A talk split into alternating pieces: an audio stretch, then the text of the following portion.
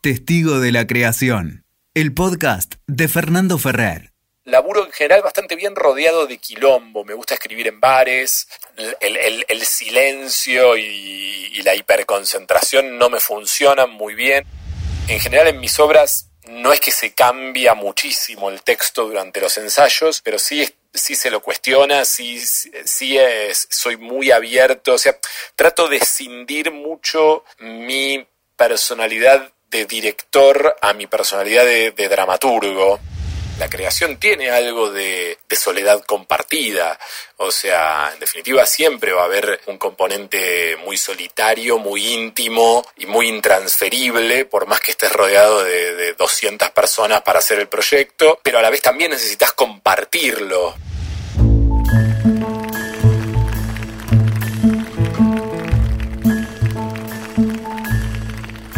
Bueno, en este episodio de Testigo de la Creación me estoy dando un enorme gustazo de poder conversar un rato acerca de la creación con un admirado creador, con Mariano Pensotti. Mariano, ¿cómo estás? Bienvenido. ¿Cómo estás? Gracias por la presentación. Un lujo. Por favor, por favor. La verdad que sos un enorme artista que admiro y, y que sigo aquí y afuera y, y la verdad que es un placer, realmente un placer poder charlar contigo acerca de esto que, que, que haces.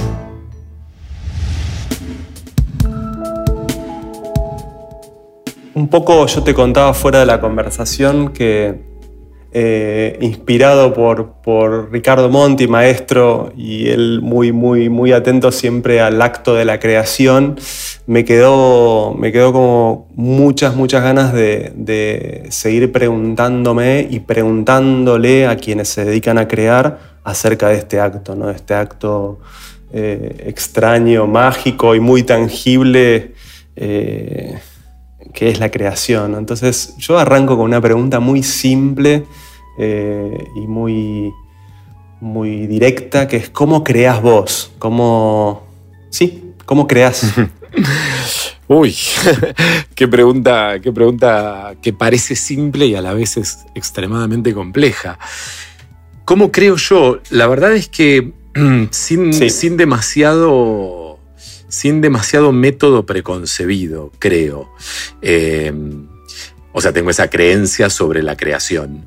En realidad, lo, lo, lo que, a ver, un poco lo que a mí me pasa es que, como creo que muchísima gente que crea cosas, están, estoy permanentemente eh, buscando ideas o, o rebotando ideas o, o, o, o viendo de alguna forma, por más que suene un poco cursi, mirando un poco el, el, o viviendo la experiencia de, de la vida, un poco con el filtro de esto puede también convertirse en, en una ficción o esto también Eh, podría ser parte de, de una ficción. Entonces, eh, desde un lugar muy prosaico, yo, por ejemplo, soy de esas personas que llenan cuadernos de ideas sin saber muy bien para qué las van a, a, a utilizar.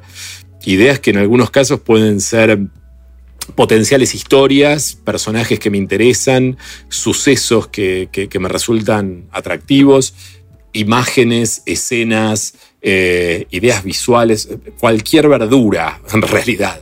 O sea, son, son cosas muy, muy eclécticas y que por algún motivo se me ocurren, me llaman la atención o, o algo.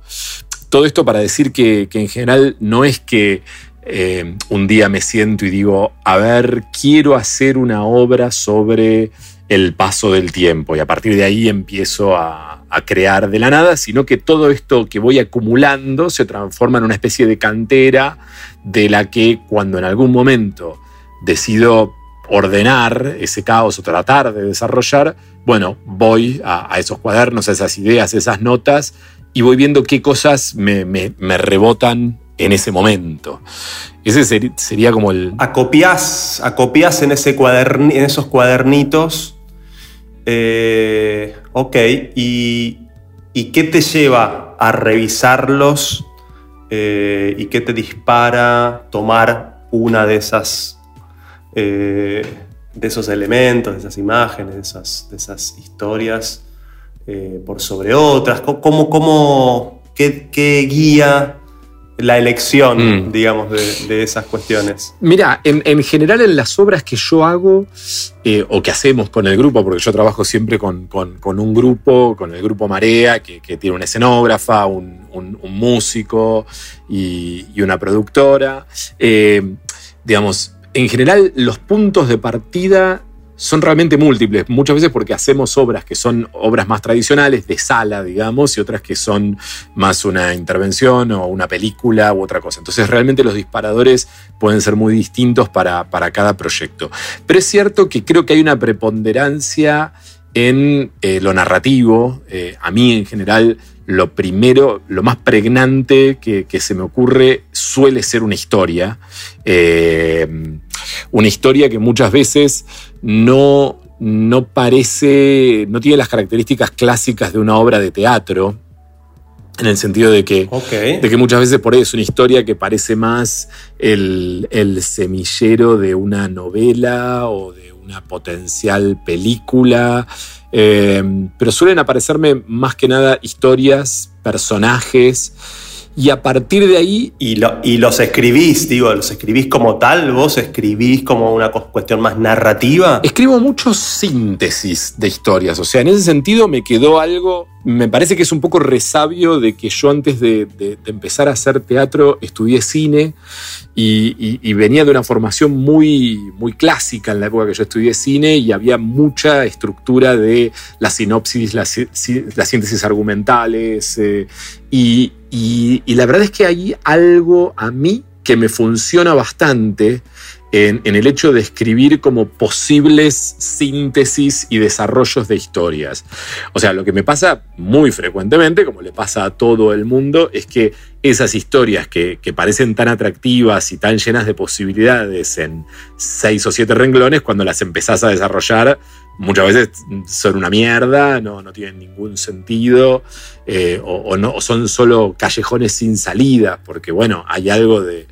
de la creación, que es eso, es como transitar un gran laberinto donde, bueno, vas, vas encontrando todo el tiempo puertas que están cerradas y en algún momento encontrás un caminito que te lleva a algún lugar que, que, que podés transitar. Como, como lo que nosotros hacemos o como lo que yo hago es específicamente teatro, bueno, por un lado trato de olvidarme de que lo que hacemos es teatro, o sea, me, me autoimpongo el ejercicio de no pensar en cómo voy a representar eso en un escenario. Si es realizable y demás, ¿no? Si es realizable... Como que no, no te limitás. Sí, pero inclusive más allá de los, de los posibles impedimentos de producción y todo eso, a lo que me refiero es que no me pongo a pensar muy bien cómo, cómo se va a narrar teatralmente esa historia. Es decir, se me puede ocurrir una historia que sea, no sé...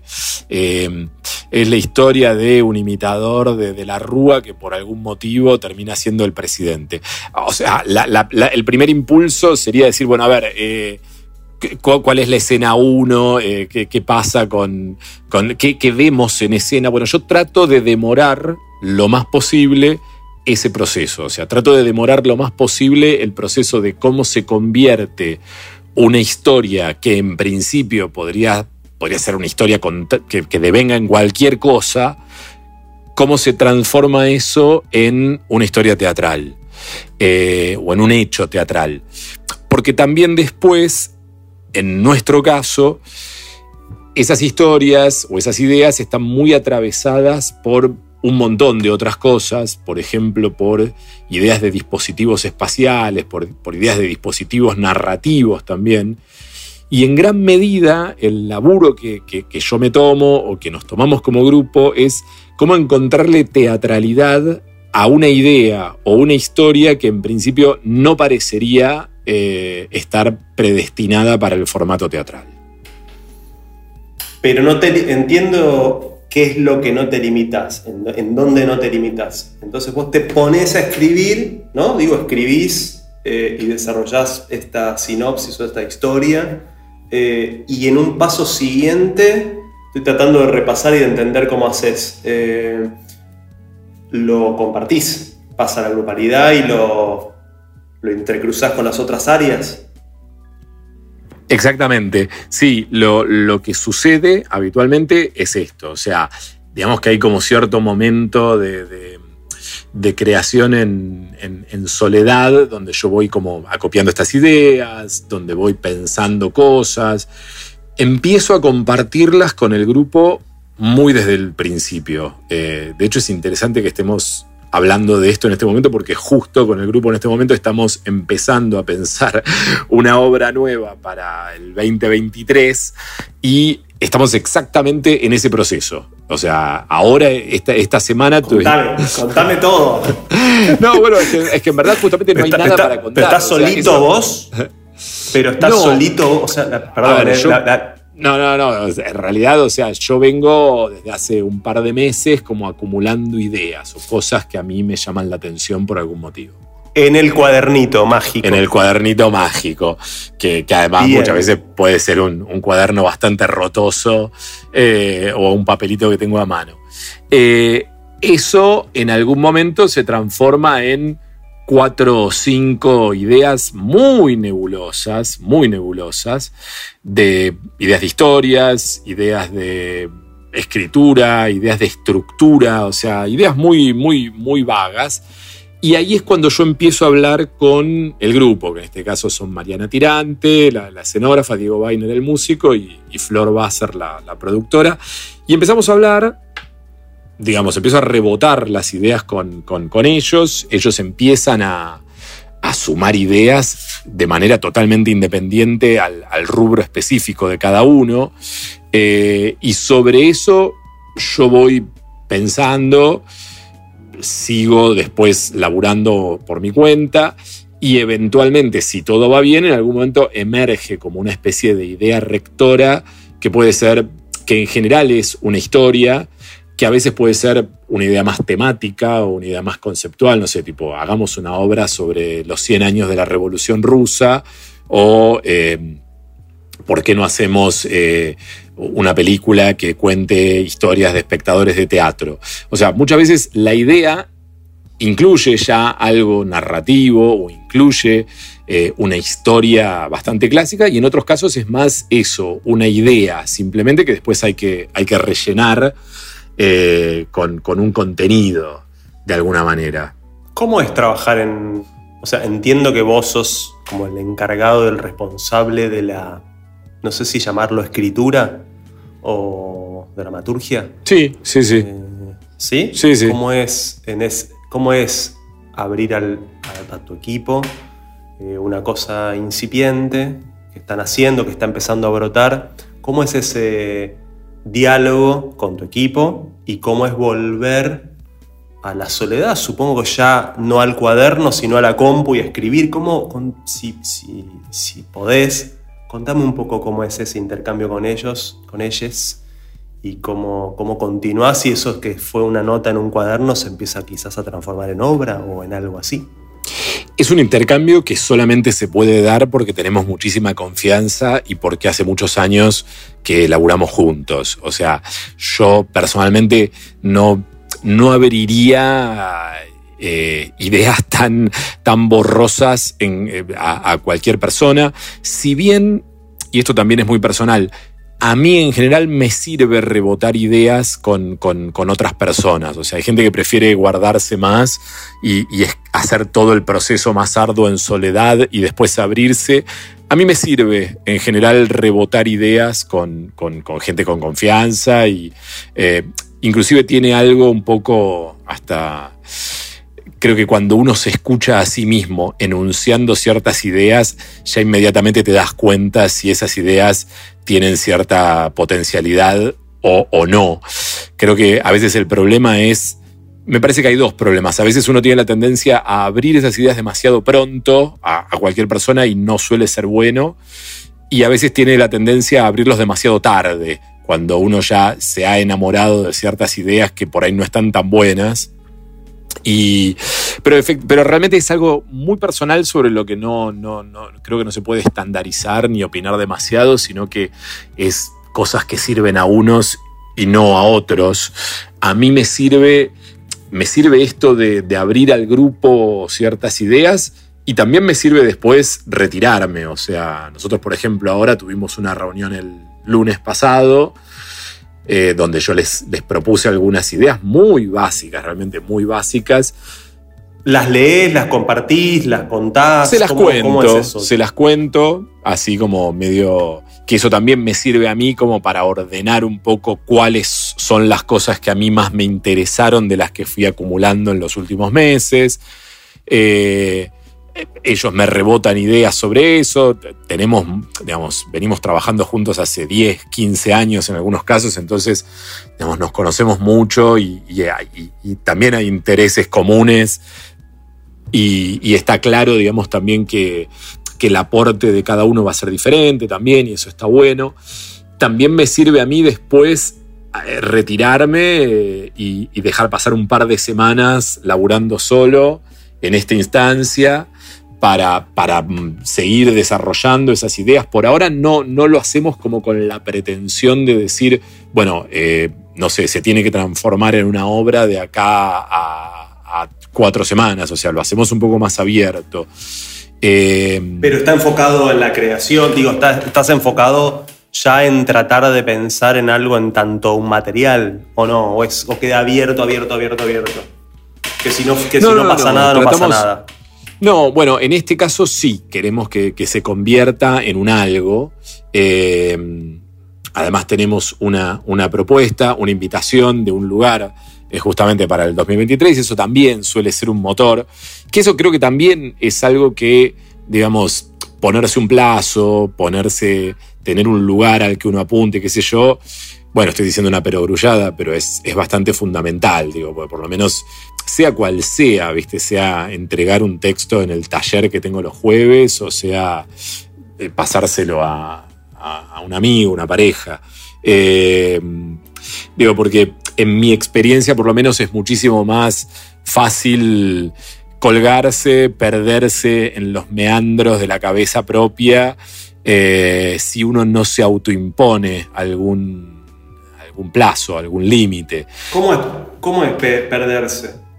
Bueno, a mí, qué sé yo, me parece que justamente es un poco lo que decíamos antes. Eh, tengo la sensación de que muchas veces uno tiene la... la la sensación de que hay ideas que potencialmente son muy buenas, ideas de historias, ideas de espacio, de escenas, de, de, de, de personajes, de lo que sea, pero hasta que no te pones a realmente desarrollarlas, con el método que tengas, o sea, sentándote a escribir, probándola con actores, eh, improvisando, hasta que no las probás, eh, no, no sabés realmente qué puede llegar a... a salir de eso.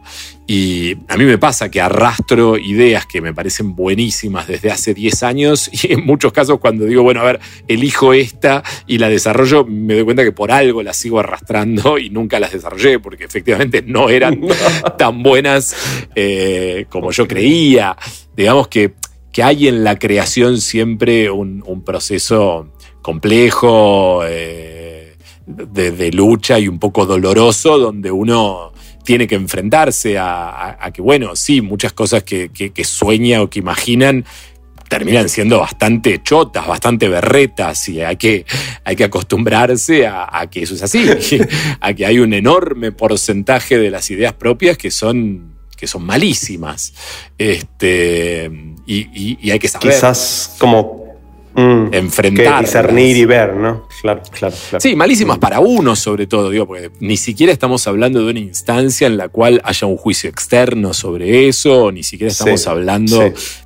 De, de un momento, en el caso del teatro, donde uno vea esas ideas plasmadas sí.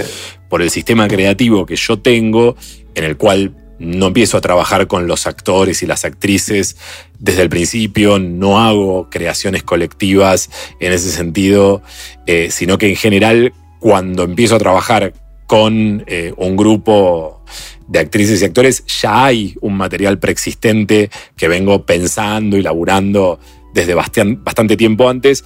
Bueno, nada, sí, primero hay que... Eh, o el, el trabajo que yo me impongo es tratar de que eso... a mí me parezca interesante, me movilice, me parezca relevante por, por, por distintas cosas.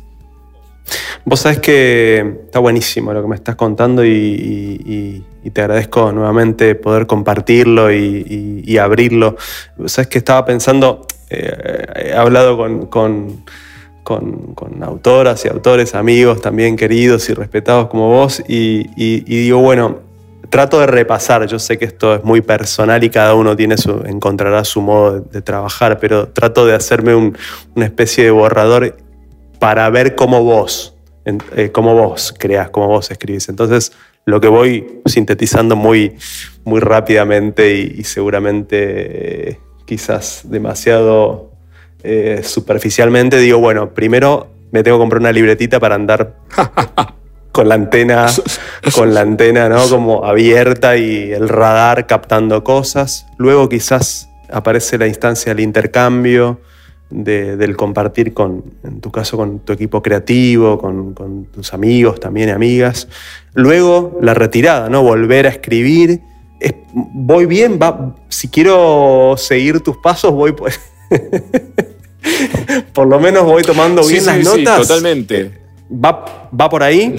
No, no, no, es, es exactamente eso que, que acabas de sintetizar. Ese es el, el camino. ¿Y luego? Bueno, y luego, eh, luego muchas veces este proceso muere, muere ahí porque no encontramos una idea relevante o porque no sé cómo, cómo desarrollarlo, pero en la mayoría de los casos con un poco de, con mucho de disciplina y de autoimponerse eh, trabajo cotidiano, que en eso también es medio fundamental para mí, o sea, el, el, el disponer de, de un tiempo diario, aunque sea una hora para, para pensar en el proyecto.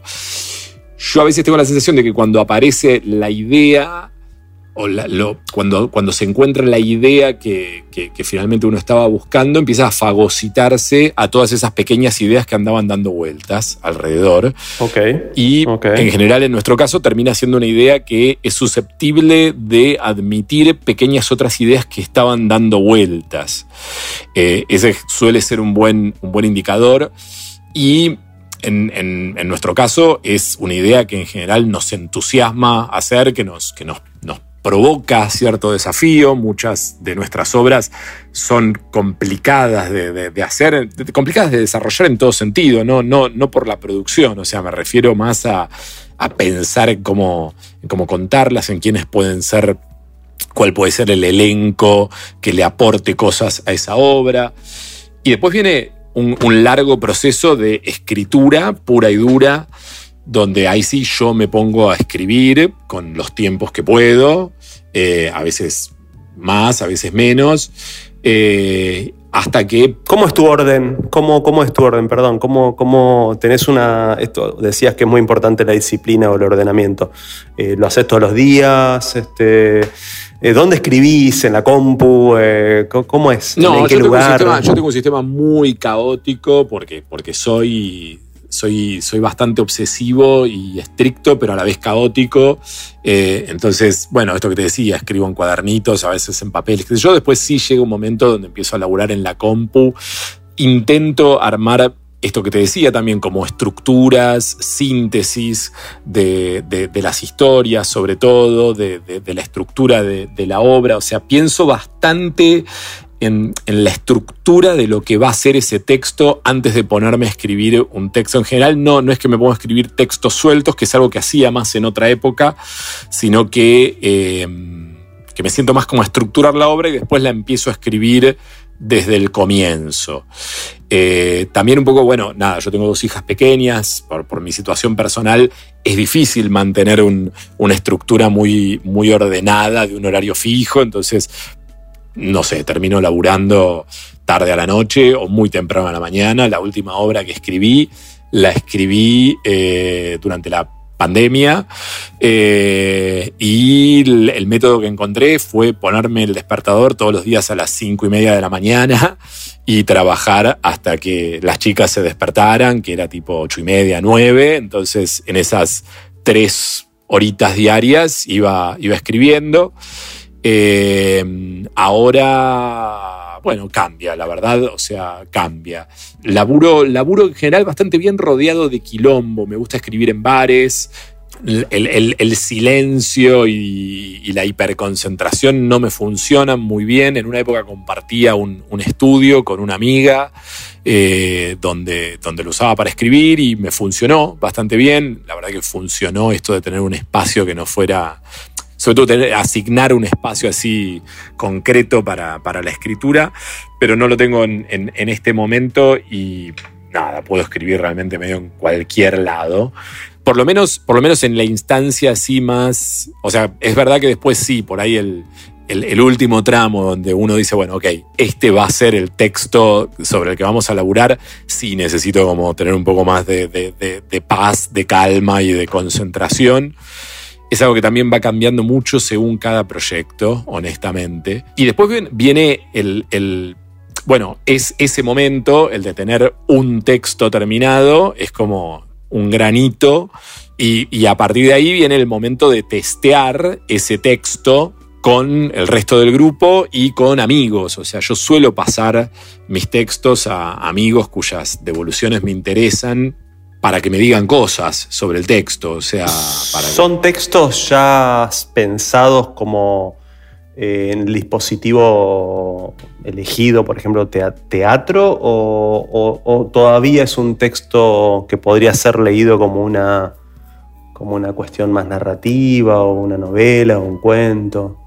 Me da curiosidad preguntarte. Me ha pasado, esto. me ha pasado, me ha pasado las dos cosas, honestamente. O sea, me ha pasado tener por ahí el texto y todavía no tener muy en claro la idea de puesta en escena, y me ha pasado escribir el texto ya con una idea de puesta en escena y de dispositivo okay. bastante en la cabeza, pero te diría que es la mitad, cincuenta y cincuenta. O sea, a veces, a veces aparece simplemente el texto y todavía hay que encontrarle esa, esa teatralidad.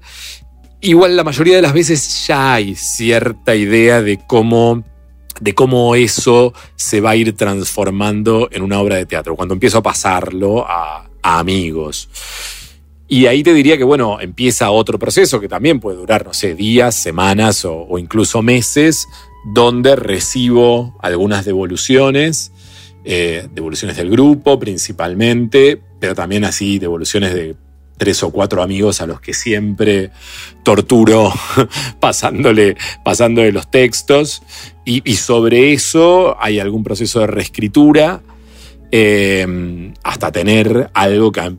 me parece y nos parece que, que, que está más o menos terminado, terminado para empezar a laburarlo con, con el elenco. Y después viene ese gran otro paso que es el laburo con las actrices y, y los actores que van, a, que van a hacer esa obra. ¿Qué tal? ¿Qué tal eso?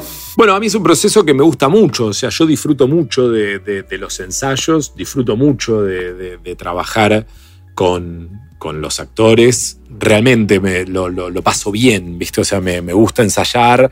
Obviamente, como todo el mundo, lo sufro también, porque es, es, es otro momento de decepción donde empezás a ver que un montón de ideas que, que escritas te parecían buenísimas no funcionan, pero en general también trato de, de, de convocar a, a todos los proyectos que hago a actrices y actores que, que, que, que me parecen muy buenos y en muchos casos no solo... como intérpretes o, o como actrices y actores, sino también que sé que van a poder contribuir creativamente al proceso. En ese sentido, en general en mis obras no es que se cambia muchísimo el texto durante los ensayos, pero sí, pero sí, sí se lo cuestiona, sí, sí es, soy muy abierto. O sea, trato de escindir mucho mi personalidad de director a mi personalidad de, de dramaturgo. Eh, a ver, ¿cómo, ¿cómo sería eso?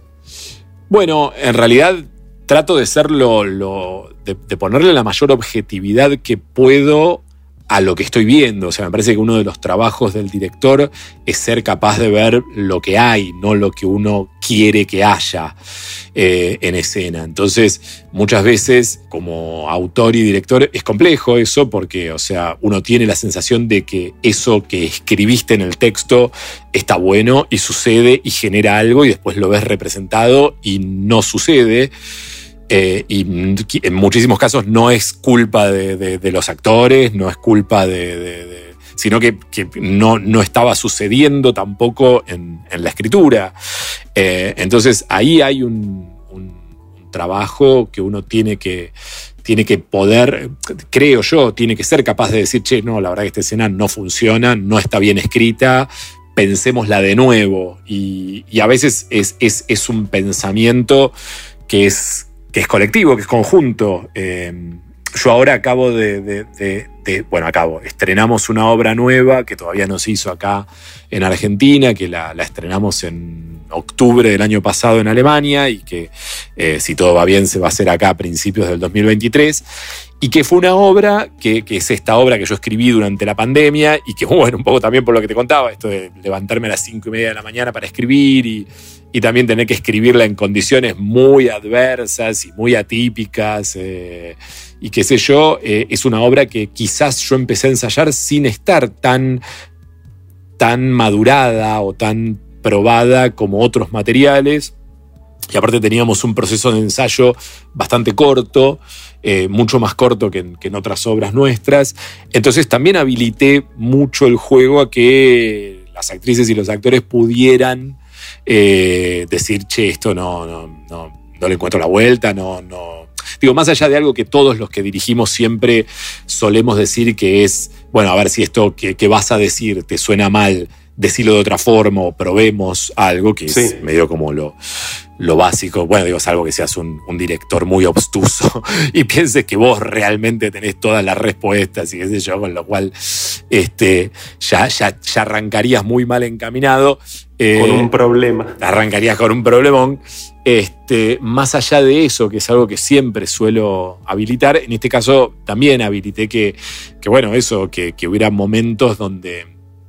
donde nos sentáramos a reflexionar sobre, sobre el material, y de hecho fue la primera vez que eh, saqué varias escenas durante los ensayos, que reescribí escenas, que, que escribí una escena nueva tipo dos días antes del estreno, o sea, cosas que no me habían pasado nunca, sí, que fueron bastante estresantes, pero a la vez fue, fue un proceso muy rico, muy creativo, porque me llevó a, a, a salir de un lugar de, de comodidad y, de, y a transitar otro tipo de, de, de proceso. De nuevo, también lo pude hacer porque estaba laburando con, con un elenco en el que confiaba mucho. Sí.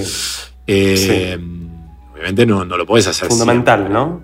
Sí, fundamental. Sí, fundamental, me, fundamental. Me suena como que hay algo muy de, de mucha soledad en, en un punto, eh, y también de mucho compartir y de, sí, de, de dialogar, por lo que voy en mis notas, tomando mis notas de lo que te escucho, eso, muy, muy de, de que en ese compartir con otros, con otras y otros aparece, aparece algo que no estaba ni en el texto original ni en, ni en, ni en la soledad, ¿no? Va, me, me, da, me da un poco la sensación de que primero tu equipo, luego tus lectores y luego los actores, ¿no? Es como hay algo ahí que te va nutriendo. Me da esa sensación. ¿Qué, qué, qué pasa cuando, si te pasó, eh, cuando... No, no arranca, cuando, cuando el vacío, si, si te pasó alguna vez, el vacío creativo, o si no, no, cuando se, se instala y no, no arranca el rastrojero, ¿qué se hace, doctor? Sí, no, bueno, sí, sí, no, nos ha pasado varias veces así de empantanarnos con, con proyectos. Eh, siempre es distinta la situación, me parece, cuando... cuando estás haciéndolo por tu cuenta, porque eh, tenés ganas de hacerlo y te, te estás moviendo solo con el deseo, y, y, y otra cosa es cuando tenés un compromiso de, de mostrarlo ya en algún lugar, o tenés un compromiso frente a un grupo que ya convocaste. En ese sentido yo siento siempre mucho la responsabilidad de, de no dejar a, a nadie por el camino, de no dejar a nadie en banda, de... De, de, de ser consciente que, que por ahí la gente que, que eh, eligió laburar con vos está dejando otras cosas para hacerlo, eh, y, y creo que es una responsabilidad que hay que tener en cuenta, y, y a veces eso implica, bueno, seguir adelante por más que uno sienta que, eh, que, que hay cosas que podrían ser mejores, eh, pero, pero tomando más tu pregunta en relación a qué pasa cuando no aparece nada, y bueno, hay que bancársela, o sea, hay que bancársela y hay que saber... ¿Cómo, cómo... te la bancás? ¿Cómo? No, mal, cómo muy, mal. muy mal, muy no mal. O sea, hay que bancársela, no hay que bancársela en realidad, o sea, hay que salir a... hay que salir a, a dar pelea, qué sé yo. Me parece que en ese sentido... ¿Cómo, cómo la das? ¿Cómo la das? Muy concreto, o sea, ¿qué haces? Entonces, ¿salí a correr? ¿Qué haces? No, bueno, cada, supongo que a cada uno le, le, le servirán distintas cosas. O sea, me parece que, no sé, em, em, empezar a, a leer libros, a ver obras, a, a mirar películas, a, a escuchar músicas, a buscar disparadores en todo lo que se pueda, a... A, a escuchar gente. Digo, a mí me sirve mucho escuchar gente que me cuenta historias, que me cuenta anécdotas, eh, que me cuenta cosas que me interesa, eh, a pensar todo el tiempo qué, qué, qué historia hay atrás de, de, de algo que puede parecer banal. Eh, Nada, y de ahí para arriba, o sea, lo que se te ocurra. Yo creo que en ese sentido, si uno, si uno tomó la decisión de crear algo, después sí, o sea, es como empuñar un arma y hay que estar preparados a, a dispararla. O sea, cualquier, cualquier cosa es eh, válida para, para disparar, para salir de ese... de esa situación de estancamiento, lo cual obviamente no garantiza que vaya a funcionar. Eh, puede okay. funcionar o no, pero creo que, que... Yo me acuerdo que cuando estudiaba, ahora un ejemplo muy pelotudo, pero me acuerdo que cuando estudiaba dramaturgia hace siete millones de años con, con Veronese, él contaba que cuando no sabía cómo seguir, Eh, copiaba eh, y pegaba algo de otra obra en lo que estaba escribiendo, de cualquier otro autor, de, sí, robaba algo y después lo iba, re, okay. lo iba reescribiendo eh, y después me acuerdo que también me contó que mm. cuando no sabía eh, cómo seguir una escena o cuando sentía que estaba todo demasiado estable, hacía entrar un chino. Hacía que en la escena entrara un chino que desacomodaba a los personajes, que había que hacerse cargo del chino, qué sé yo, y eso lo llevaba hacia, hacia otro lugar. Mm. Eh, digo, obviamente eh, hay siete mil millones y cualquiera que haya hecho talleres de escritura sabe que hay un montón de ejercicios muy concretos para, sí. para generar sí. escritura. Quizás a veces es más difícil cuando uno ya no los hace, eh, y, y, y de hecho yo muchas veces extraño esa situación de intercambio con otras personas, de tener a alguien que, que me genere disparadores, de, de poder rebotar ideas.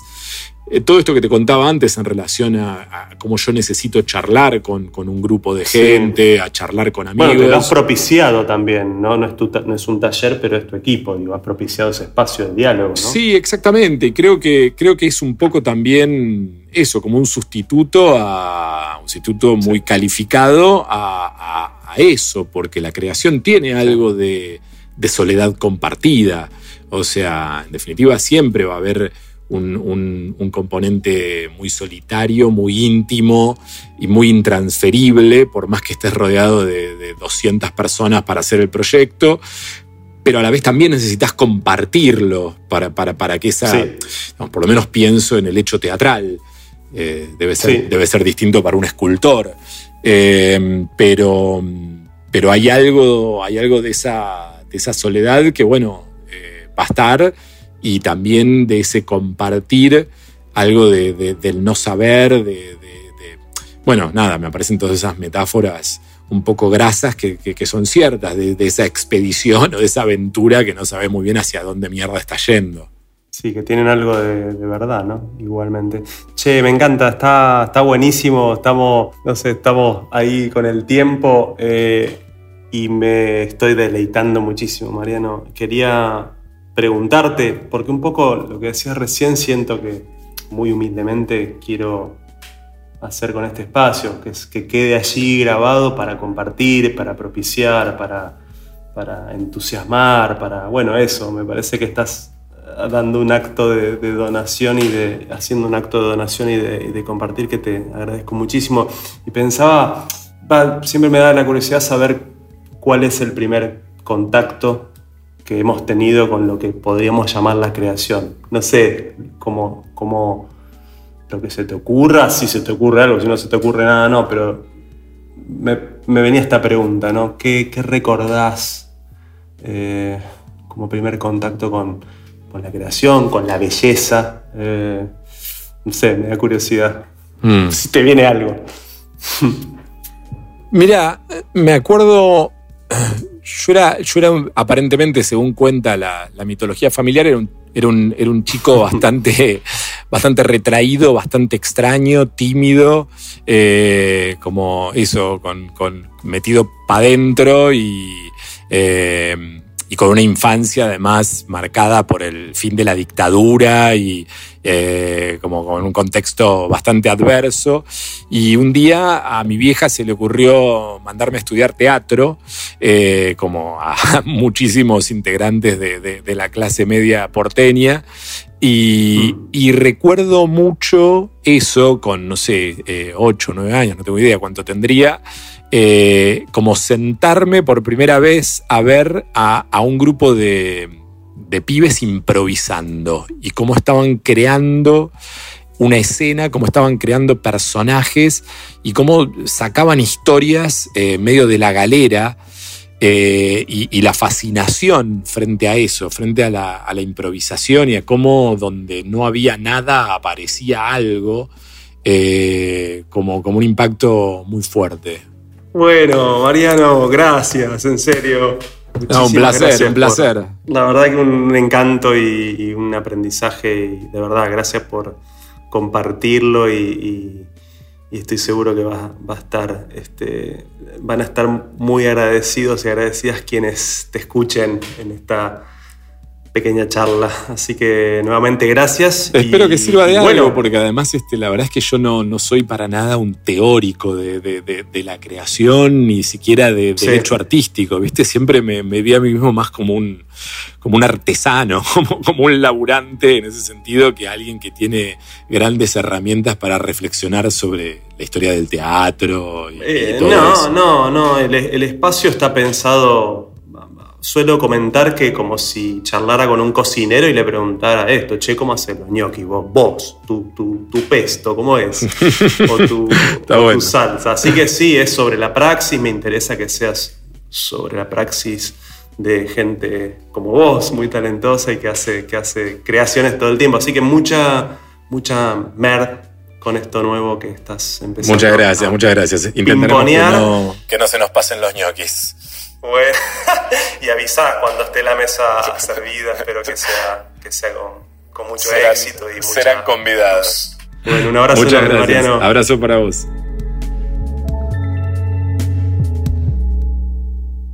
Escuchaste Testigo de la Creación de Fernando Ferrer. WeToker. Sumamos las partes.